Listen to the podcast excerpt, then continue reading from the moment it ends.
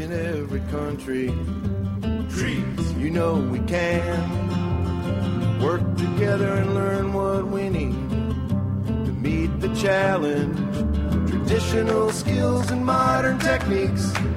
Whatever language you speak, you have a world to offer every day. Climb with the ISA. Welcome back to the ISA's Science of Arboriculture podcast series. This podcast series was developed by the International Society of Arboriculture to bring you the latest research based information on tree care. We provide full length educational talks by the world's top researchers, educators, and practitioners to keep you up to date with the latest developments in the field of arboriculture. New podcasts are made available about once per month.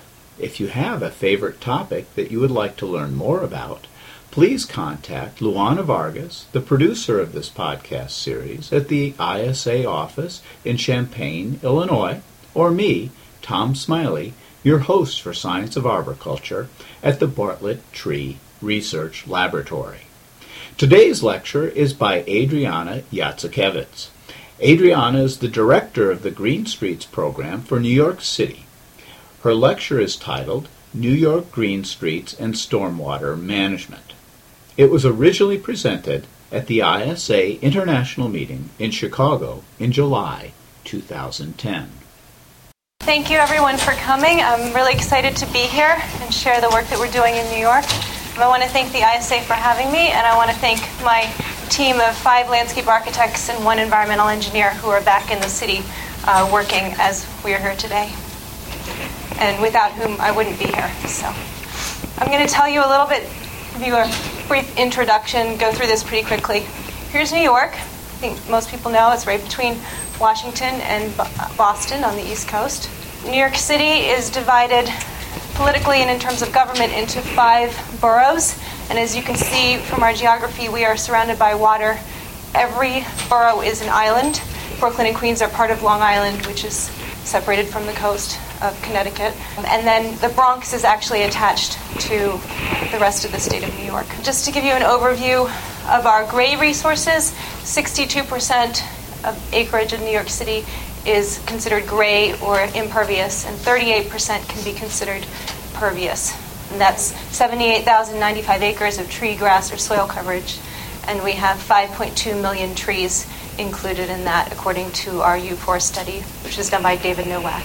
We have 29,000 acres of parkland, which makes up 14% of the city. This is what the Parks Department is responsible for.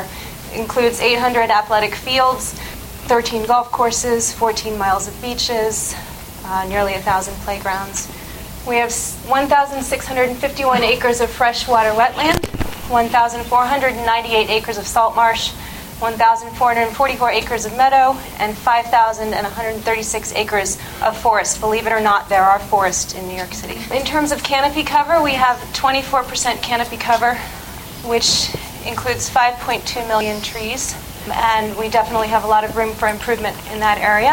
And hopefully, our Million Trees program will increase our percent canopy cover in that. We have an estimated 2 million trees in landscaped parks and an active program to replace the trees in the parks um, as they die. We have 593,132 street trees, and that number is according to our 2005 uh, street tree census. And uh, my area, we have 2,484 green streets currently as of the end of June.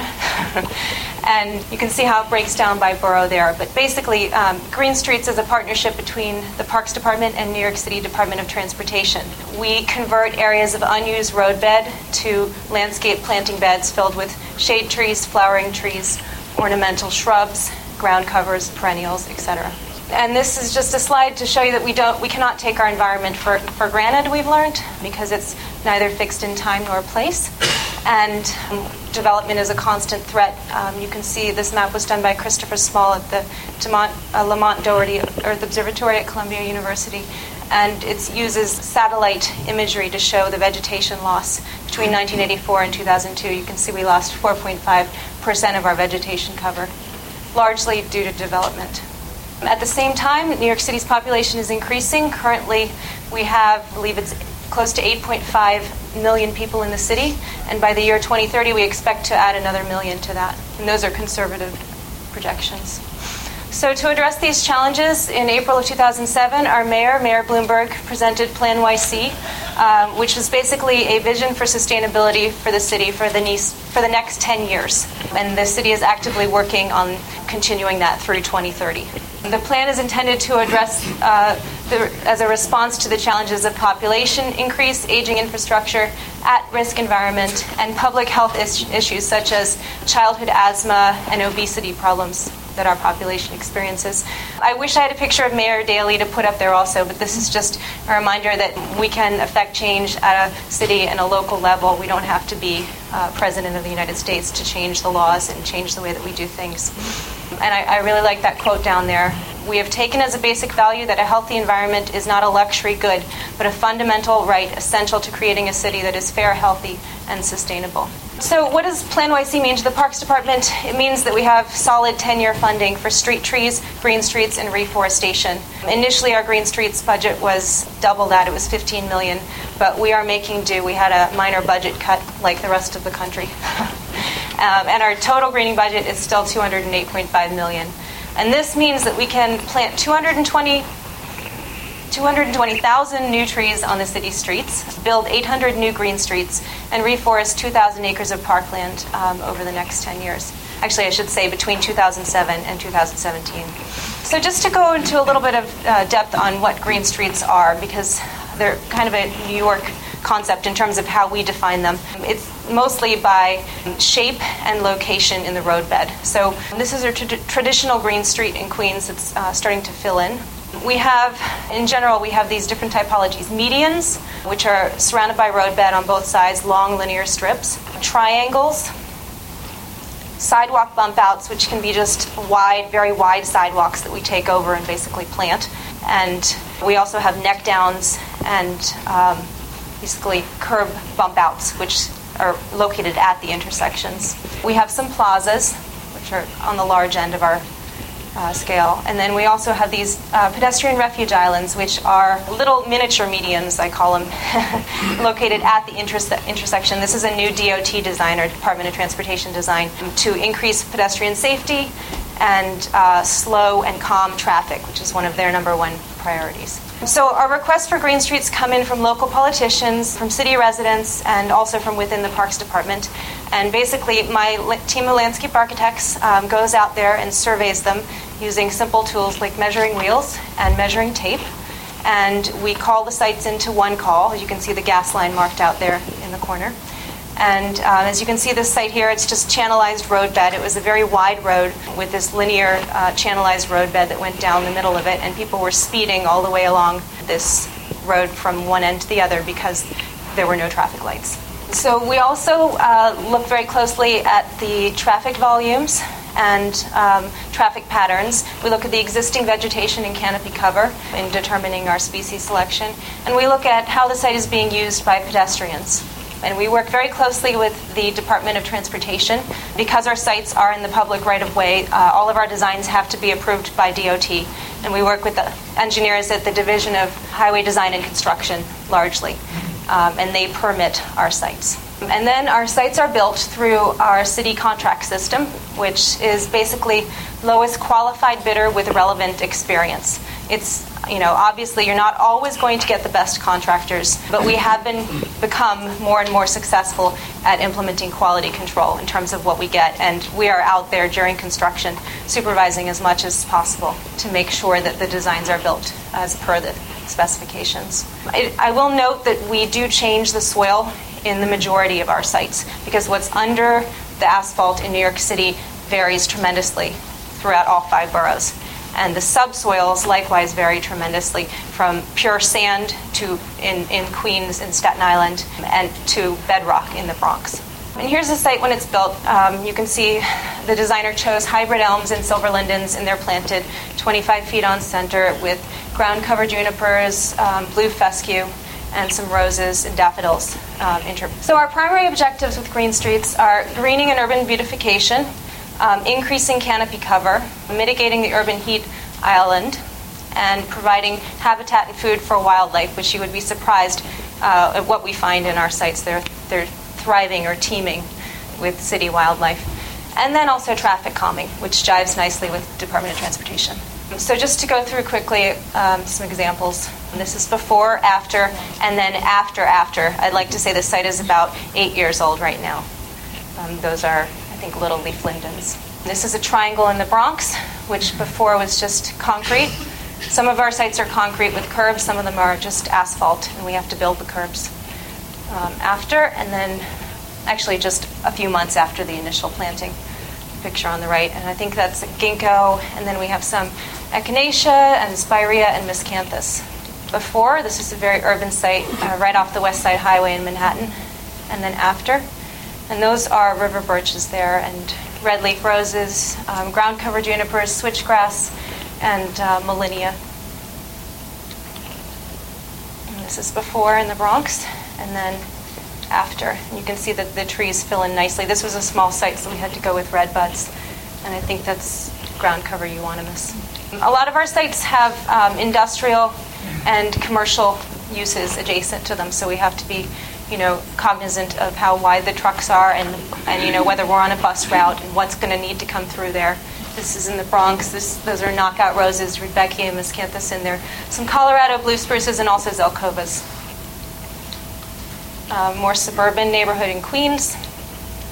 And this was just an incredibly vast sidewalk in Brooklyn along the side of a parkway that people would speed along. And then this is afterwards. Another very residential site. I put this in here because um, it's important to note that the Parks Department maintains these sites even though they're in the right of way on DOT property. And we have a memorandum of understanding that the Parks Department will maintain them and DOT can take the land back at any time if they need to. But volunteers are critical in terms of assisting the Parks Department in maintaining them. All right, and this is the last one of the uh, traditional green streets. I believe that's those are swamp white oaks and some nepeta and some uh, roses and liriope. But I want to transition into talking about our impetus behind shifting to stormwater capture as a goal and objective for our designs. I think no matter where we live or work today, climate change has become a reality which we're starting to experience more and more on a personal level. The, uh, around the globe, temperatures are rising, the sea level is rising, and precipitation is increasing in intensity and frequency. I know if, it, if I needed any reminder, when I left New York, we were in the middle of our second drought of the summer, and this is, you know, it's only July. Usually we have droughts in August, but um, the leaves on the trees were turning brown, the phones were ringing off the hook, and um, luckily, when I left, I believe it finally rained. But when then when I arrived in Chicago, I went to sleep and I woke up to what was it, six or eight inches of rain, seven inches of rain.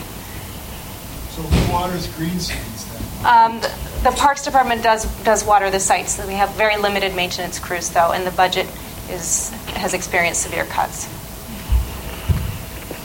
So. Um, as I mentioned earlier, our geography makes us, our geography, we're, we're islands surrounded by water. We're particularly vulnerable to um, sudden downpours, flash floods, and north, northeasters. As, as we all noted, in, precipitation is increasing, and climate change projections are for more frequent and more intense periods and heavy downpours. This is not in New York City. This is in this is a river in Massachusetts, but put that in there for dramatic effect. So um, what we're seeing is that we're getting more water when we don't need it, and less water when we do. And these these slides are from the Union of Concerned Scientists. At the same time, New York City has a very aging infrastructure to handle stormwater, and we have an increasing population, population, which means that our sewage is increasing. And we have a combined sewage and stormwater system. So what happens is the system can handle sewage volume in New York um, in a dry period, in dry weather, but when it rains, stormwater and runoff fills the catch basins and enters the same pipes that are carrying raw, untreated sewage. And when it reaches a certain point, forces it's the, the pipes are forced to overflow out into New York City's harbors. And the result is that more than 27 billion gallons of raw sewage and polluted stormwater discharge from 433 CSOs into the harbors each year. By far, CSOs are the leading cause of water pollution in New York City's harbors. Does Peter know about those? He's going to be mad. I'm sure he does. uh, here's, a, here's an illustration of a CSO discharging into the Harlem River. And these are actually these are watersheds which are more contaminated than federal standards. It looks like just at a glance, it looks almost like 50% of New York City's watersheds. Can you define CSO? That? That's the combined sewage overflow when you have a system that handles both sewage and, and uh, stormwater runoff. Um, so our goals with stormwater capture are to capture the runoff and prevent uh, CSO discharge where possible, and to recycle and retain the water for plant use. I, I will note that we do not have underdrains in our systems, largely because we don't have the maintenance ability to clean them out and maintain them. So we want our sites to be self-sustaining as much as possible. Uh, we're working to pilot new capture techniques um, that are suitable for New York and our climate patterns, and we want to develop standard designs and then actually study what's going on with the hydrology and the soil moisture dynamics in our sites. So, just about in 2009, we had our 50% budget cuts, and um, we were told, well, you still have to build your 800 green streets, but with 50% less money. Um, so, we started looking for other funding sources, um, which we do regardless. And the mayor's office of sustainability came to us and they said, you know, there's this federal stimulus money out, out there. It doesn't seem like they're awarding a lot of the green money uh, for planting to New York City, but there's all of this clean water funding. And there's a lot of it, and you know, maybe you should apply for it. So we put together a proposal very quickly, and um, the mayor's office vetted it, and we eventually received our, we were awarded and received the $2 million in federal stimulus. Um, it's clean water funding. It's coming from the federal government, but it's being administered, administered sorry, by New York State Economic Development Council, um, which is part of our DEC, basically. Um, so it'll allow us to build 26 new stormwater green streets by the year 2012, and we anticipate with our calculations that we'll be able to keep 8 million, capture 8 million gallons of stormwater a year. Um, so this was a really unique funding source for us, and I just want to point out that I think we were the only um, agency other than New York City DEP, which is Department of Environmental Protection, which has handles all the sewage and the water treatment, et cetera, to receive this funding. So um, DEP received two, 200 million, and we received 2 million, just to put that in perspective. And the majority of their projects are not green infrastructure focused. So um, if you're looking for funding, somewhere to go. So we put together a proposal with localized flooding hotspots and uh, clusters of proposed sites um, because we, we realized that the best way to um, deal with this was, as Peter said, on a local level. So, for example, um, this is Seagirt Boulevard in Queens. There's a lot of flooding along Seagirt. And what we're finding, um, this is in the Rockaways, um, the ocean is just right here.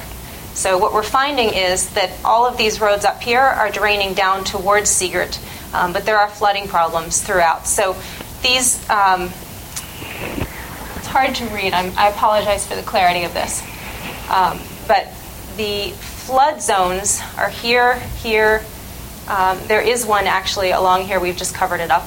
Um, and what we uh, determined, we took the city's 311 call data. 311 is like a hotline that um, city residents can call in. So we took all the complaints about flooding and we mapped them out. And then we tried to put together our proposal based on where the flooding problems were um, to build, you know, clusters of green streets. And we also focused on watersheds with overburdened CSOs and um, Trees for Public Health Neighborhoods, which is a program with, within our tree planting where we focus on neighborhoods with childhood asthma problems um, and focus our canopy efforts on planting in those neighborhoods. So this is an illustration, uh, Seagirt Boulevard, if I can use this pointer, right down here. I want to show you this site. This is between Beach 19th and Beach 20th Street. Um, and this is one of the first sites that we built. Um, this is Seagirt running this way. This is Beach 19th down here.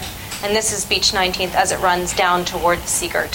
So you can see what it looked like before. There was major flooding going along here, and there was major flooding all along here um, and further into the road too. This road was not crowned evenly, and this was a tiny little existing green street which had a you know granite block edging around it and wasn't honestly wasn't doing much, but besides looking pretty. Um, and then this is afterwards. Um, this just finished at the end of May. So you can see we had to keep this lady's driveway because she still had to get out of her house. Um, but we managed to build two um, bioswale planting beds on either side of the driveway. Um, and luckily, she was very supportive. um, and then this is Beach 19th here, and you can see this is our contractor's truck. He hadn't even left when we took the picture. so we get some free advertising. So the water enters here. Um, this is a diamond plated inlet, and then it also enters here. It's difficult to see through a small inlet, and it enters on the opposite side on Beach 19th, like up here, um, where you can't see it. And then here, the water um, just immediately enters in this curb cut. This little bit of concrete is supposed to slow it down, um, which it does. And then it enters these three uh, different three um, like weirs, three different planting beds where the water goes up over here and into the next one, and then up over there and into the next one. And they have um, three quarter inch crushed bluestone to slow the water down as it goes through the plants. Um, there is no outlet to the majority of our designs. So we designed to hold the water on site. So just to explain how we go about this, our survey process is a little bit different for our stormwater sites. Um, we do not have a survey division on my team. We have one environmental engineer. Um, and so we, we tried to work with the capital survey team, and they've helped us tremendously. Unfortunately, there are now only two surveyors over there uh, for the whole agency. So we're limited in terms of how much they can help us. So, you know, our, my landscape architects go out there and they survey the high points and the low points, and we try to site the, um, the deepest part of our bioswale where the low points are and where the high points are draining to. So we determine our uh, subwatershed um, by taking all the areas between the high points, um, measuring down to the low points, and that's the total square footage that will be um, that the water that falls on will be entering our sites. So you can see here we have this area is our subwatershed for this um, triangular bioswale, and then this area is our subwatershed for this portion of the same site. And there's a sidewalk that runs in between them, um, which is pitched towards um, this site, the larger site. At the same time, we look at our subsoils, and um, Department of Design and Construction has been very helpful in digging, um, drilling borings for us. So we're able to put in infiltration wells and actually see what's down there and see how high our water table is, and also, you know, have a heads up if we're going to be hitting bedrock in the Bronx. That this might not be such a great place to capture stormwater. Here's an example of the design for that site. You can see the water runs along the curb where it's naturally running. Um, most of the roads in the city, as anywhere, are crowned in the center and run off to the sides. So that's that's why the bump out configuration is so useful for capturing stormwater. So the water comes in here through an inlet, enters this bioswale planting bed. It also runs along here, and it runs from this crown, which you can't see here, down to here, um, and it enters this inlet. And this site actually does have an outlet. We're really hoping that we don't see much coming out. So I'm going to go through some of the techniques that we're using. Um, I do want to emphasize that this is new for us. We, our Green Streets program started in 1996, but our stormwater capture designs began in 2006. So we've been doing it for about four years now, three and a half, four years. So we're still in the pilot phase, or we consider ourselves in the pilot phase, but we're actively building these as much as our funding will allow. Um, and we have the support of the mayor to continue that. So PVC pipe inlets, very simple. Um, surface edging and pitch sidewalks, trench drains, curb inlets, deep excavation, and bioswale grading. Um, I'm going to go through these uh, one by one. But just in terms of, I want to show you some pictures of construction. Here's the deep excavation. We go down at least three feet, uh, sometimes four feet. There is a uh, base that we put in. I'm going to get into this. And then here's an example of our inlet being formed concrete and then our non-woven geotextile fabric going down at the bottom, which we sometimes do not use. And then our topsoil, and then you can see the bioswale grading right here. That's where the deepest point is. And then the planting afterwards, uh, where the water is actually working through here. Do you have to accommodate for underground utilities? We do. We call all of the sites they- into one call. Do they go through? They do. Sometimes they do because they're in the roadbed also. So we work around them, and we work closely with Con Edison and um, the power companies. We we do have those relationships set up. Um, some, sometimes you're right. We're not able to build because of that, because of what's under there. If there's a DEP water main, they're not going to let us build stormwater capture on top of it. Especially if we're planting trees, they're not very happy about the the you know the possibility of the trees breaking into their pipes. So deep excavation, I call this the Paul Mankiewicz model because uh, Paul Mankiewicz is the scientist behind the uh, Gaia Institute, and he came up with this model that we started using. Um, we go down three feet and we put down a, a layer of non-woven geotextile fabric, which um, wraps all the way up the sides of the pit. Then we put down one foot of three-quarter inch crushed washed bluestone. And then we put another layer of this non-woven geotextile fabrics that also wraps all the way up the sides. And, the, and then we put our two feet of um, you know, DPR spec topsoil on top of that. So the idea um, is that the filter fabric um, will wick the moisture in the uh, crushed gravel upwards and into the soil layer. Um, so, in, in a sense, this is our retention area and our storage area. But the water should be able to reach the roots above. Um, we are experimenting with using sand. We're experimenting with not using the fil- layer of filter fabric. And uh, we're looking into using crushed or recycled glass from the Department of Sanitation because it's free and cheap. So here's just an example of a bioswale detail. Our maximum slope is typically 3 over 1. Um, we try to size our sites to accommodate um, 2 inches of stormwater. Um, the EPA recommends 1.7 inches over a 24 hour period, I believe, but we're shooting for 2 inches just because of the flash flooding that we get and also to reassure the engineers at DEC that our designs are sized appropriately. This is an example of a, of a bioswale that was installed along um, Pelham Parkway in the Bronx. There's a permeable shoulder here. Um, the first flush of water comes in off the street and it enters this and is dissipated. And this this is also that three quarter inch gravel, and it, it goes all the way down to the three feet um, three feet down to the reservoir that's below the whole site. So the water is um, so that basically our plant planting bed is not eroded. Um, I will say that there has not been much erosion in this site. However, people are driving over this shoulder and um, stopping there when they break down. So that's, that's a challenge. Um, pitch sidewalks. Uh, we slope all of our sidewalks at 2%, which is the maximum we can have and still be ADA compliant. They're sloped at 2% towards our site um, when we're building new sidewalks. Um, pipe inlets. When we pour new curbs, we can install these just a P- simple PVC pipe that goes in in the curb as it's being poured. And we've learned that you have to allow for the asphalt restoration that comes um, after the curbs go in because if you don't pour them at the proper level, um, only half the pipe is functional and the water's not going in. Trench drains slightly more effective at taking in a larger volume of water. Um, like I said, this is a learning process. You can see our inlet is located oddly close to the catch basin. Um, this was, I think, this was the second site that we tried stormwater capture at. But we use an ACO trench drain for the most part, and it's ADA um, compatible, and it hasn't come up yet. Um, people have picked it up because they were interested, but um, no one's tripped on it and sued the city yet. So DOT is happy. Um, some more examples. Um, don't look at this. This was a mistake. but we had a catch basin and we couldn't move it. So that's what happened. Um, this is a site where we extended an existing green street, which is why these trees look so large. And this is right after it rained and the water is coming in here. And it is ponding a little bit, I have to say. Um, this is a small bioswale that captures a large volume of water, and it's actually much deeper than most, most of the ones that we're building now. Um, the water runs along the curb and comes in here. There's a gravel forebay, and then it goes into the plants. Um, and the grasses have uh, really filled in, and we've also planted some trees in here since this picture was taken. Um, this is Church Avenue in Brooklyn, a very busy commercial and um, a hub of transportation, basically. There's a huge bus route. And before we built this, I don't have a before picture, but basically it was just an idling ground for buses. They would just sit there, go in and get their food in the Mexican food store, the Chinese food store, and then they'd sit there in their buses and eat, eat their lunch and, and unfortunately idle. So um, the community requested that we do something in the in the in the middle of the road to take up that space so that they couldn't sit there any longer. They now sit alongside the Green Street, but for the most part, they turn their um, they turn their engines off because people are in here.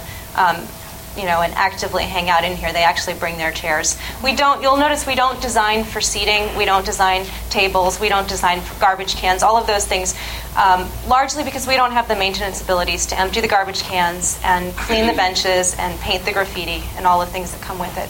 So our sites are intended for a pass through, but they're not necessarily intended for recreational use. Um, so here's where the water comes in, and um, there's actually an inlet further down also down here.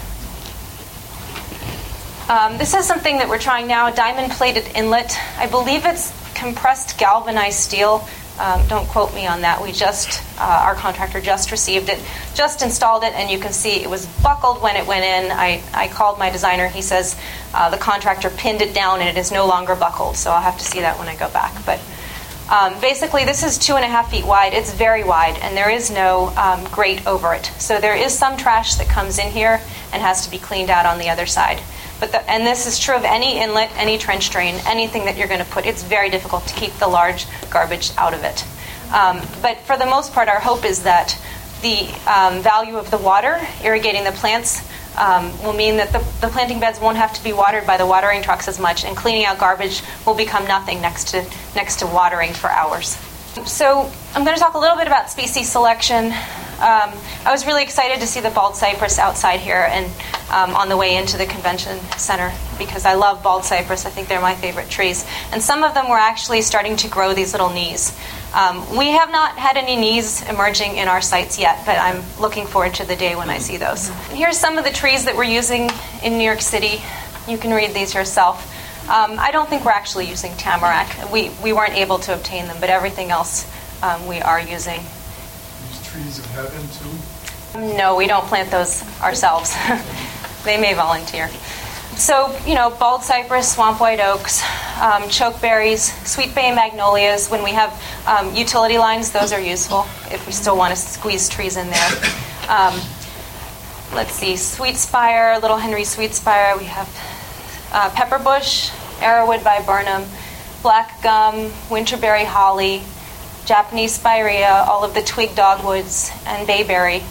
Um, so these, these plants are for the most part very urban tough, and they're also, um, as much as possible, salt tolerant. New York City has serious road salting. Um, so it's something we have to contend with when we do our designs, and we found that we put the most salt tolerant plants on the outside and the least salt tolerant on the inside, and, and typically the edges will hold up with something as boring and basic as liriope.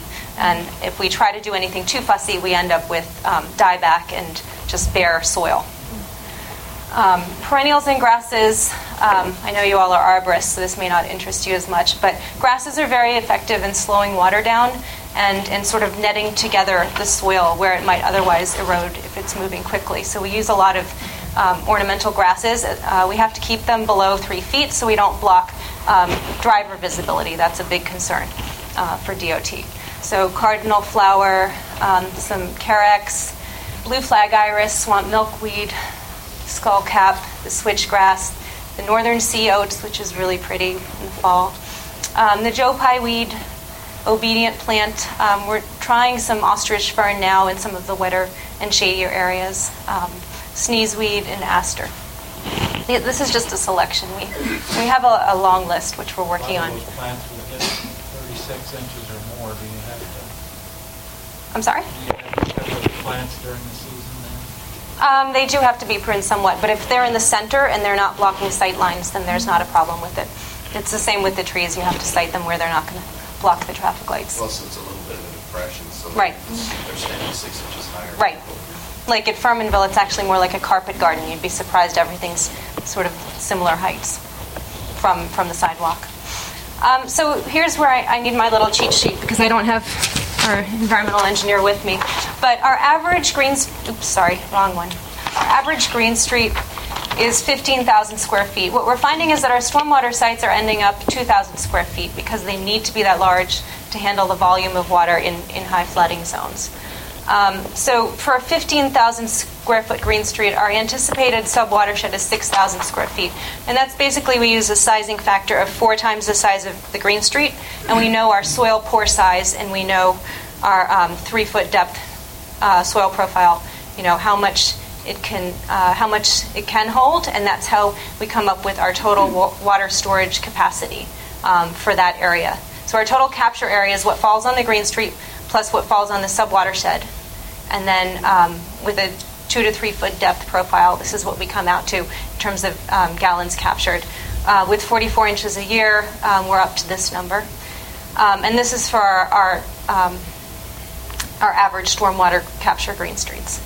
Uh, for our regular green streets right now, with 2,484 sites, um, we have an estimate of 85 acres. That's the planting bed, not the sidewalk and the curbs and the the hardscape. I think that number is actually a little bit low, but we, we don't have the staff to go out and field check it, so it's just literally taken by, by our GS, GIS staff off of our maps. Um, and then our total annual water infiltration we estimate to be 105 million um, gallons in those sites. So if we could design all of our sites to have this capacity, um, we may you know be able to go past the drop in the bucket because every little drop helps. But you know if we can design them properly, um, we can really keep some water out of the catch basins. So we're very interested in seeing what's actually going on in our sites, and in order to get further funding and further support from the mayor's office. Um, they're really looking at us to come up with what's going on. They want to know, you know, what's the quantity of water we're capturing and what's the quality of that water. And, you know, God forbid, is it toxic to people walking past the site whose kids might step in it, that kind of thing. So um, we're working very closely with our partners at Drexel University, Dr. Franco Montalto, um, the New York City Soil and Water Conservation District, and Atlas Scientific, who's helped us um, develop these soil moisture probes that are going in some of our green streets. Um, our first monitoring study, which has started, um, is funded by New York State Department of State and New York State Department of Environmental Conservation, um, and that's focused largely on measuring quantity and volume and understanding how the water moves through the site. The second monitoring study, we actually want to look at water quality also. So we're working with Brooklyn College and Dr. Um, Cheng, Dr. Joshua Cheng. Um, this is an example of the monitoring well that DDC has um, put in for us at several of our sites to be able to take um, samples. The infiltrometer, the evaporation pan, and the rain gauge um, are all part of Drexel studies, Drexel's equipment. Um, so here's our hydrological model. We know to some extent what's happening in our sites. We have precipitation, um, the rain on the site, the through flow, which the canopy, um, the canopy is intercepting some of the water. We have sheet flow um, runoff. Sorry, I'm not good with this pointer. Um, and, and, then we have infiltration and hopefully percolation into the subsoil. Um, we also have evaporation and transpiration from the leaves. and we have some runoff that will leave the site ultimately. And we, we design our sites with a runoff co, I'm sorry, runoff coefficient of 0.9 for asphalt. That's the standard runoff coefficient. So we want to test this model, um, and so this is the first monitoring uh, study. Drexel's designed four experiments that look at the different layers of the green streets, um, looking at the rainfall, evaporation, and quantity being intercepted by the plants um, looking at the soil surface and the amount um, that's being stored and infiltrated, um, and the inflow from the sub watershed. That's you know through the trench drain, through the inlet. Um, however, the water is being actively captured. Uh, looking at the root zone and the soil moisture in the roots um, and the percolation um, that's going on in that area, the top uh, two feet, two to three feet and then looking at the groundwater and groundwater levels and how they fluctuate in response to rain events. Um, the second monitoring study, I'll try not to bungle this, it's a little bit above my head to be honest, but the water comes in. Um, this is a site, this is the site I showed you the design for Nashville and Col- Nashville and 116th Street in Queens. So the water comes in the street um, as runoff, comes in through the inlet, and is captured in this concrete box, which is a, a flume box. Um, it then goes through a pipe, and all the pipes are PVC, uh, three inch PVC, enters a flow separator which diverts some of the water into the Green Street, which is not shown, and then the rest continues um, in, down here into the site um, and into a sampling box. This is just for winterization. Um, then we can test the quality of the water here. From there, um, it's difficult to tell, but these are these are match lines. So this is along the slope of the bioswale. So this is a deep uh, incline right here. So this here is actually still higher. Um, it's difficult to tell, but it, the water is moving along the bioswale downwards, so it's not it's not like it is actually going up here. And then it comes out of this pipe and enters this um, planted weighing lysimeter, which is basically a three foot wide concrete box, three feet wide, three feet deep. And it's planted with a representative sampling of all the plants in the Green Street around it. Obviously, we don't have any trees in there. It's not quite large enough to accommodate that. But here we'll be able, Drexel will be able to measure how, how much water has moved in through here, has, has come into the sampling blocks, and they can they can shut it off at any point to to set the amount as it comes in. And then it goes through the soil profile, which is exactly um, like the surrounding soil profiles. This is basically a box that sits on a scale, so it can be weighed. And then moves through the soil and out to, through another PVC pipe into a second sampling box where it can be tested for water quality again. And then eventually exits the uh, setup into the gravel drainage bed below the rest of our planting bed. So, you know, we're very interested in looking at what this research shows us, and we're we're keen on using this research to direct our future designs. And we're also looking very closely at what other cities are doing across the country and in Europe as well, and particularly what Philly and Portland and Seattle and all the other cities which you know have come before us and pioneered some of these techniques are doing. So if you're doing stormwater capture, I would love to hear what you're doing. I would be very happy to share any of our details and designs, species lists, etc. You know, I'm very excited to learn what other people are doing. Thank you. That concludes Adriana Jacykewycz's talk on New York City green streets designed for stormwater capture. If you would like to learn more about New York City's Green Streets program and see photographs of her projects, you can contact Adriana directly at adriana.jacykewycz at parks.nyc.gov. That's spelled A-D-R-I-A-N-A dot J-A-C-Y-K-E-W-Y-C-Z at parks.nyc.gov. If you would like to receive CEUs for today's talk, go to the ISA website, click on the Education and Research tab, and under e-learning you will find a link to ISA online quizzes. The code for today's talk is SA 1844. Again, SA 1844. If you have other topics that you would like us to provide podcasts for, please feel free to contact Luana Vargas at the ISA office or me, Tom Smiley, at the Bartlett Tree Research Laboratory. Remember to subscribe to this podcast series and join us next time for another episode of Science of Arboriculture. Trees in every country. Trees, you know we can work together and learn what we need to meet the challenge. Traditional skills and modern techniques. Whatever language you speak, you have a world to offer every day. Climb with the ISA